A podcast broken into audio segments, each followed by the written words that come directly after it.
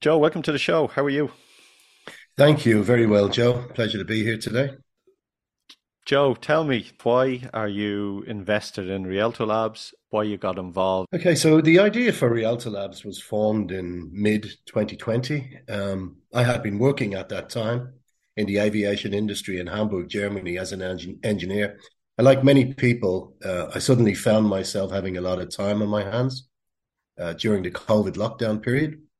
And I had been collaborating with my eventual co founder on another project. So we both reached out to her people in our networks and, and quickly realized that many shared similar interests and thoughts uh, relating to innovative technology and the change that was occurring, we felt rapidly within the space. And so what we did was decided to put people together, a group with the purpose to share ideas and thoughts and taking information from different industries and experiences and amalgamating them internally. And the outcome from this very interesting and fun ideation period was to identify a clear opportunity to develop solutions utilizing near infrared spectroscopy, which is in itself a mature technology that we had identified as largely underutilized, residing in academic research laboratories and learning institutes. So they were the very early days, Joe, and the idea behind Rialto Labs. So what you're telling me is during COVID, you've been a creative person that entrepreneurial spirit where most people were tuned in and watching Netflix. You created a think tank to see was there any opportunities out there for a business idea and something that may open up to creating your own organization. Yeah, that's 100% correct. I decided to, to use the time, do so, and, and I found it very encouraging. And, and I was very proud to actually experience this and go through this with, with leaders in, in the space and from different industries. So a very productive period. And it's exactly right. We identified an idea to pursue a business directly from this, this group of people. And what was the business and what was the idea? Near infrared spectroscopy is the technology that we identified as largely underutilized. And we felt that it was broadly applicable to include analysis for many different industries and having had the experience for many years with large project delivery and in senior leadership positions, I felt I decided to commit full time to this project and take the lead and put partners together and key stakeholders to advance the opportunity to where we are today. So that was basically how the idea came and, and the decision that we took to pursue it. And why was there a gap in the market? What did you find that you kind of went, okay, we have something here? Well, when we went full time on on the project, we went on a period of research and to understand uh, different industries' needs.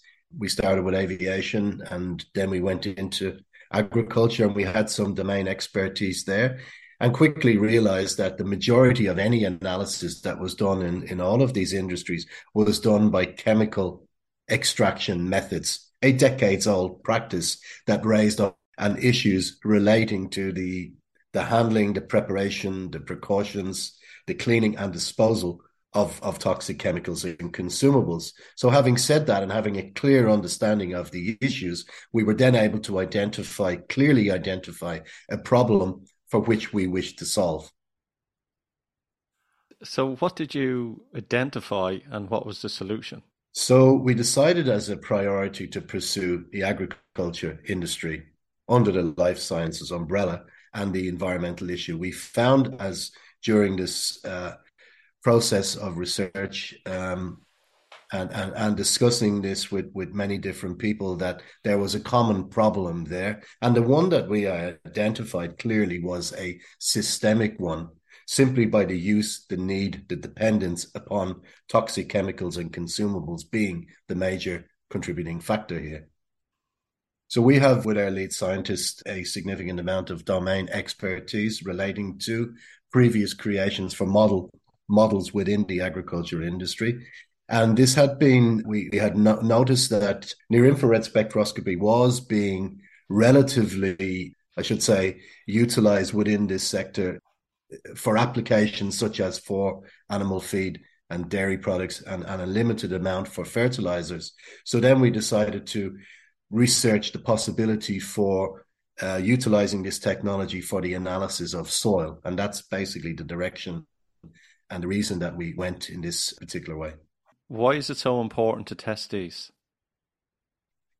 So there is a saying, uh, Joe, that we that we are guided by. It is our north star at Rialto Labs. If you can't measure it, you can't manage it.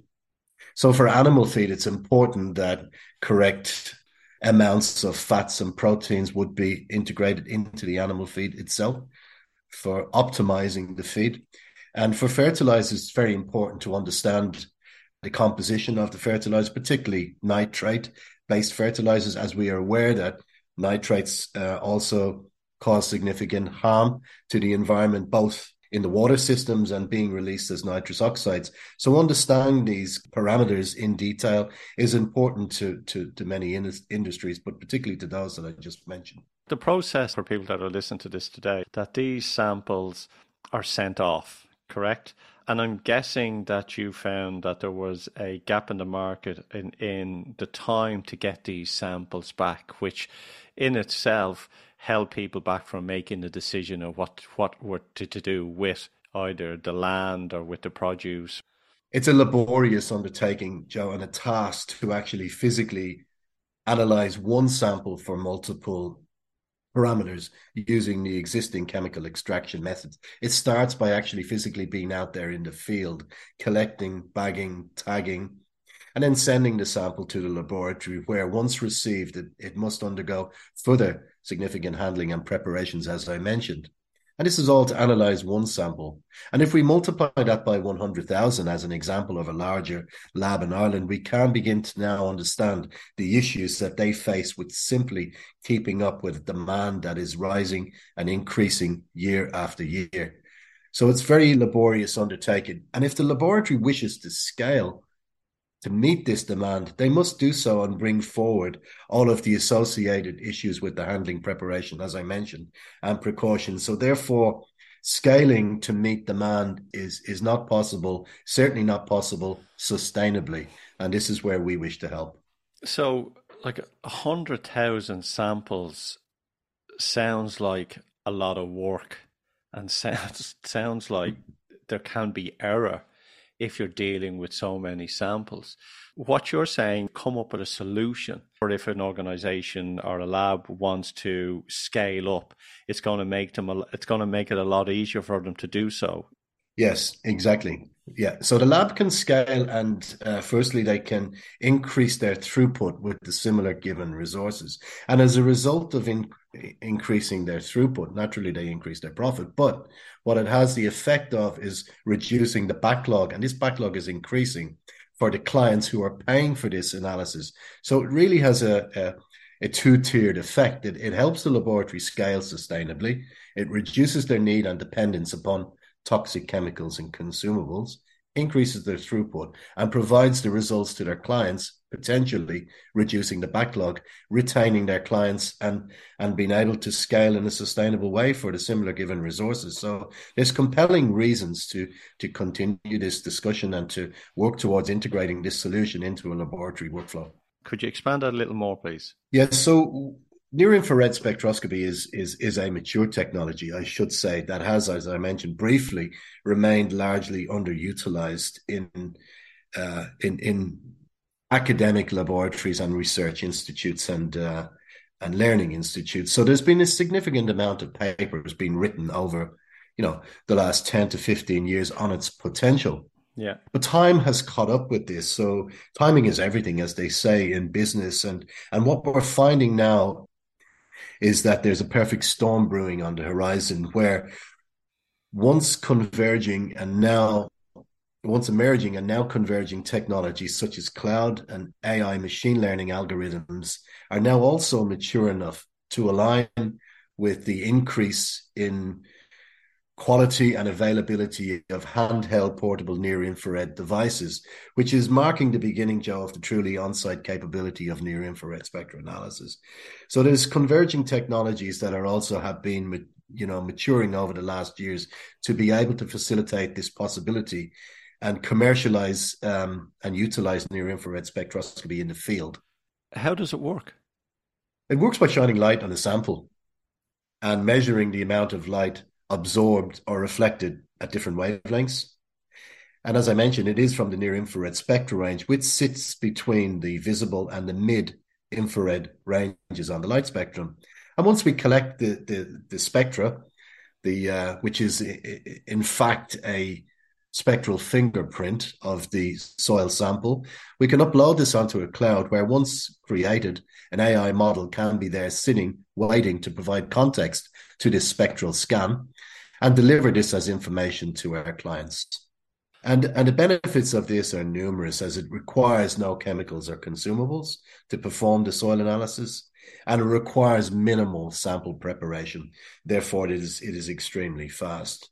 So speed and, of delivery. Um, yeah, speed of delivery. You know, the, the game changer and the innovation here is developing this capability to, you know, firstly harvest the large data, create the model, and once created, continue to add to this model, which continues to improve its accuracy and its robust nature, and develop the capability to, in fact, uh, take the laboratory outside and on site and into the field and deliver the information to the clients at the point of measurement in near real time.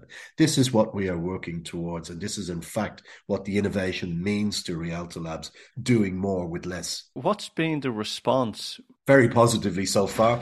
Our research and, and certainly having discussions with laboratories, not just here in Ireland, but also overseas, we, we, we listen to the language that they're telling us. Joe, language such as there are compelling reasons to to proceed and, and to work towards integrating this solution into their workflow. I had feedback from a client who who suggested also that near infrared spectroscopy could become from their scientific board the primary method of analysis within five years. So there's massive opportunity to to think about expanding and and, and scaling and introducing this to many laboratories, not just in Ireland but overseas. You mentioned also different industries. Who else be interested in this? So laboratories will be interested, of course, as I mentioned, to help them scale in a sustainable way, but also local farm domestic enterprises would be interested in this in in this method of analysis also because it gives them access and and at a cost effective point to be able to adopt some precision agricultural practices as also the farm enterprises are faced with many challenges uh, such as a reduction of greenhouse gas emissions or a reduction in nitrate based fertilizers. So, farm enterprises, laboratories, international food and drug authorities, local government councils in developing nations, uh, etc., uh, regenerative agricultural companies that are seem to be coming on the scene nearly every day. Uh, carbon farming enterprises that are growing and growing as we all are trying to align with the vision of, of, of climate neutral nations, sustainability, and digitally connected uh, nations also. So these are the drivers of this need and demand for, for, for, for this type of analysis. So you mentioned earlier it's 100,000 samples. What's that going to increase to? Well, that was for one laboratory. I mean, there's 130, just over 135,000 farms in Ireland alone. And Ireland is the first world nation where we're producing I should add in context, you know, more food for, for 10 times this population. So we're talking about a first world problem, however real it is. And even in Ireland, even though we are in a first world nation, it is a very strong case to suggest that every farm in the country could take an analysis at least one time a year, because there is going to be more government uh, incentive and also requirements to do so as the nations, as I mentioned, are trying to comply with climate change mitigation initiatives. So currently we see that there's about 45,000 farms in a year getting analysis. And if they probably average between five and 10 samples, you will be looking at about 500,000 samples in Ireland, roughly in this year. And that's expected to grow to over in the next three years, over 1 million, 1 million to 1.5 million samples in a year and well, and that's just the next three years. You know, what are governments doing, or how are EU gearing up with the AI technology, and they need to improve the soil treatments? What are governments actually going to be doing? Yes, certainly. Uh, Teagasc is the local government agency responsible for for carrying out the research to support uh, innovative technology, and they've just released a paper recently uh, to identify the problem that's in the space, for example, to support large scale um, baseline assessment of of organic carbon stocks that are in the ground. And this paper uh, has the observation that it's not possible to do so with the current resources and methods of analysis. So that greatly supported um, the theory uh, that we have, or, or the problem and, and the applicability that we have identified. And these papers have been supported also and being released more frequently in Europe and also internationally. The Australian government, for example, are quite progressive, where they're already incentivizing local farm domestic enterprises with financial incentives to adapt some soil conservation practices to meet these challenges and these targets. So it's happening. We also are participating in the UN GLOSOLAN Food and Agriculture uh, Network, and this is a collaboration of 200 plus laboratories that are trying to align with with protocols and procedure, procedures to address this. So there is uh, government initiatives, programs to support the commerciali- commercialization of such technology, Joe, and that's very encouraging, I should add. So then how will the industry look in the next five years? Oh, we anticipate that near near infrared spectroscopy will play a major role uh, in in the sampling, particularly of soil. It really has to. Uh, having a detailed and, and uh, understanding of all the issues that we've taken a lot of time at Rialto Labs to do clearly identifies a, a, problem. And that's the problem we wish to solve. So we we feel near infrared spectroscopy will play a significant role in this type of analysis for the foreseeable future, certainly in the next 10 years. And that's and that's as I mentioned also broadly applicable for for other areas of the agricultural industry and also the environmental science in, industry and other industries, I should add, but that's maybe a subject for a different discussion today. Our priority is clearly on those two sectors for the moment. How has the industry welcomed you? Have they kind of gone, oh my God, we need this? Is there any pushback if it's new technology or disrupting the status quo? So, you know, how have you been welcomed into the industry? And what is your feedback from people that have you spoken to or worked on projects with?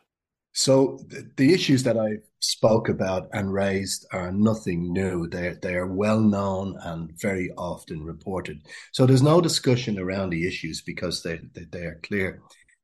It's often met with you know if you're trying to introduce a technology that's going to impact current practices, well, that is often met with with resistance. I have to say, but certainly welcomed. Uh, yeah, it, it's a matter of the the foresight and the belief to be bringing key stakeholders together because having these stakeholders, for example, the Teagasc or policy makers in the same room agreeing is going to be very instrumental in scaling this this potential into into mainstream. But having the laboratory, laboratories themselves on board, Joe, is is key to actually having this working in collaboration and partnership with the laboratories that are actually carrying out and having their support and their testimonial will also accelerate this process. And that's really what we have been focusing on. And particularly me as i as i take the lead to put these partners and key stakeholders together to be having this discussion. And that's been very well received and very positive so far. We know in an industry it's all about solving problems. And those problems then relate to making someone's job more easier or to help an organization become more profitable. With the work that you are doing, what is the end result? The industry, or say an organization that says, right, Joe, we need your help to solve this problem here, or we're not aware of this problem, but we now know we we have. What what's the end result that if someone takes you on, what are they hoping to achieve?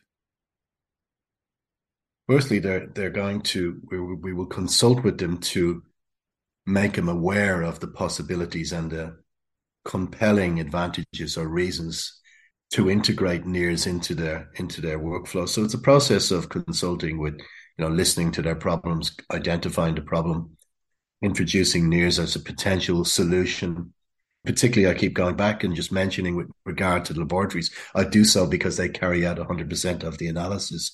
That helps the operators there uh, work in a in a clean manner. There's no you're you're reducing or eliminating. We hope eventually to um, eliminate or reduce handling issues with regard to cross contamination of toxic chemicals and consumables.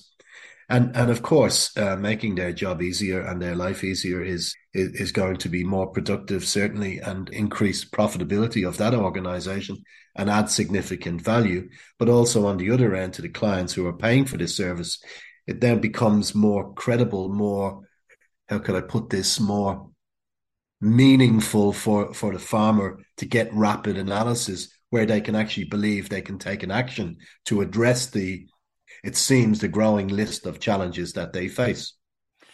You mentioned there toxic chemicals in consumables. Can you mm-hmm. elaborate on that a little more?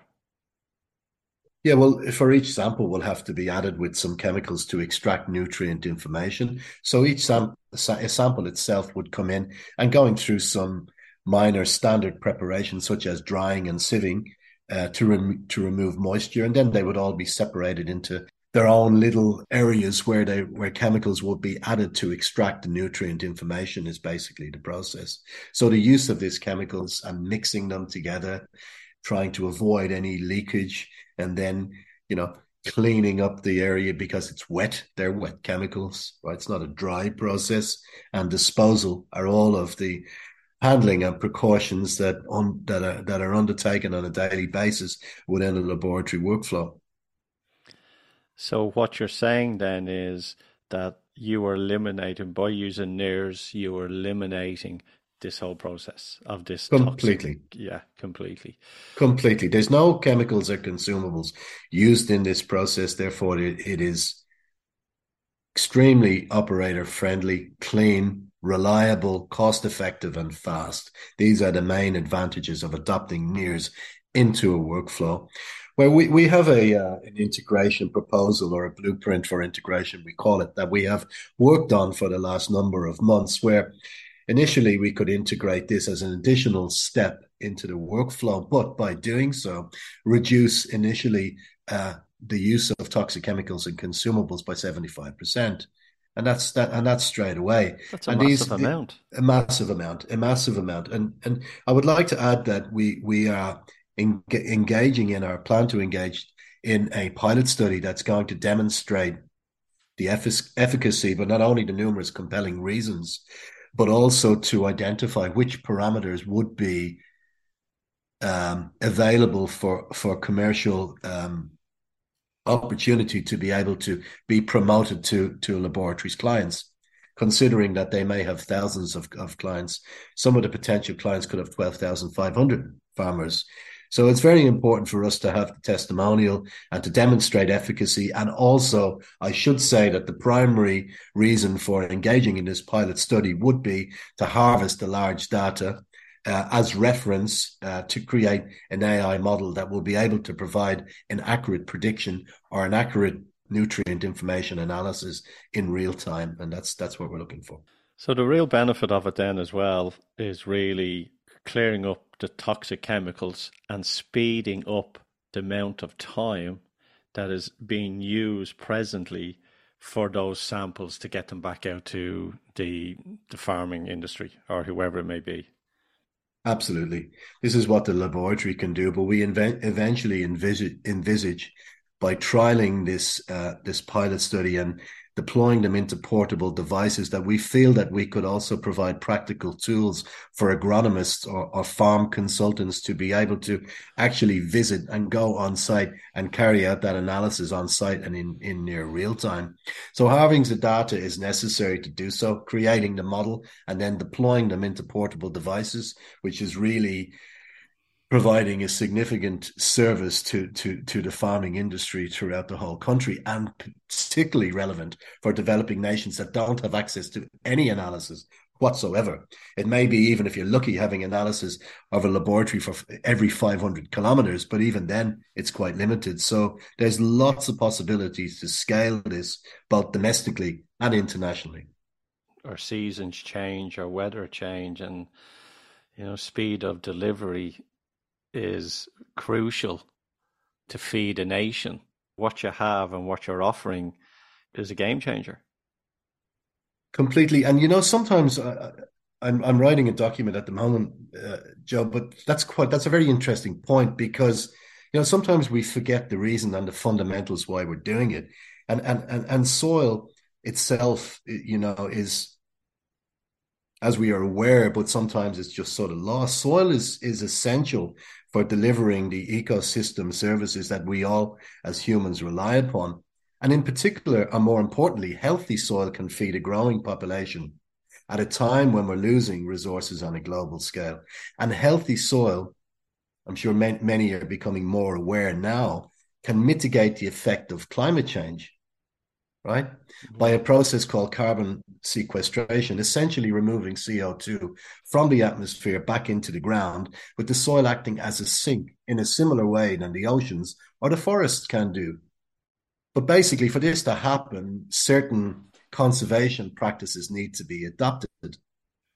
And, and these conservation practices will be able to facilitate this removal or a reverse, reversal of CO2 emissions. And that's really important. But to do so, periodic analysis to understand if soil is healthy or not, periodic analysis is necessary. Wow. So, yeah, it's very exciting and very interesting. indeed. Joe, have we left anything out? I'm excited for the future. I would like to add that um, I do think it's important for business leaders you know that we, we believe that the future will hold a lot a lot of character as to how we think about and how we invest in and how we deploy powerful new technologies and will be guided by the choices that, that people make today. And uh, certainly for me, as a business leader and an innovator, I'm very aware that we need to continue to look forward and try to look around corners to try and see and develop solutions to meet the needs of our clients moving forward and into the future. So thank you very much, Joe, for the opportunity to be here today. It's been a pleasure. Uh, Rialtolabs.com is our web, web address. and You can please, you could you could send a contact uh, request there or hello at rialtolabs.com. If you drop us a line there, we will get back as soon as possible. I would love to take questions or, or continue the discussion. I do believe that maintaining momentum is very important. And uh, my profile is Joseph McMahon. Uh, you can search that at Rialto Labs, and there's also information and some articles written uh, about us. So there's information out there already. Joe McMahon, thanks for coming on the show. Thank you, Joe. It's been a pleasure.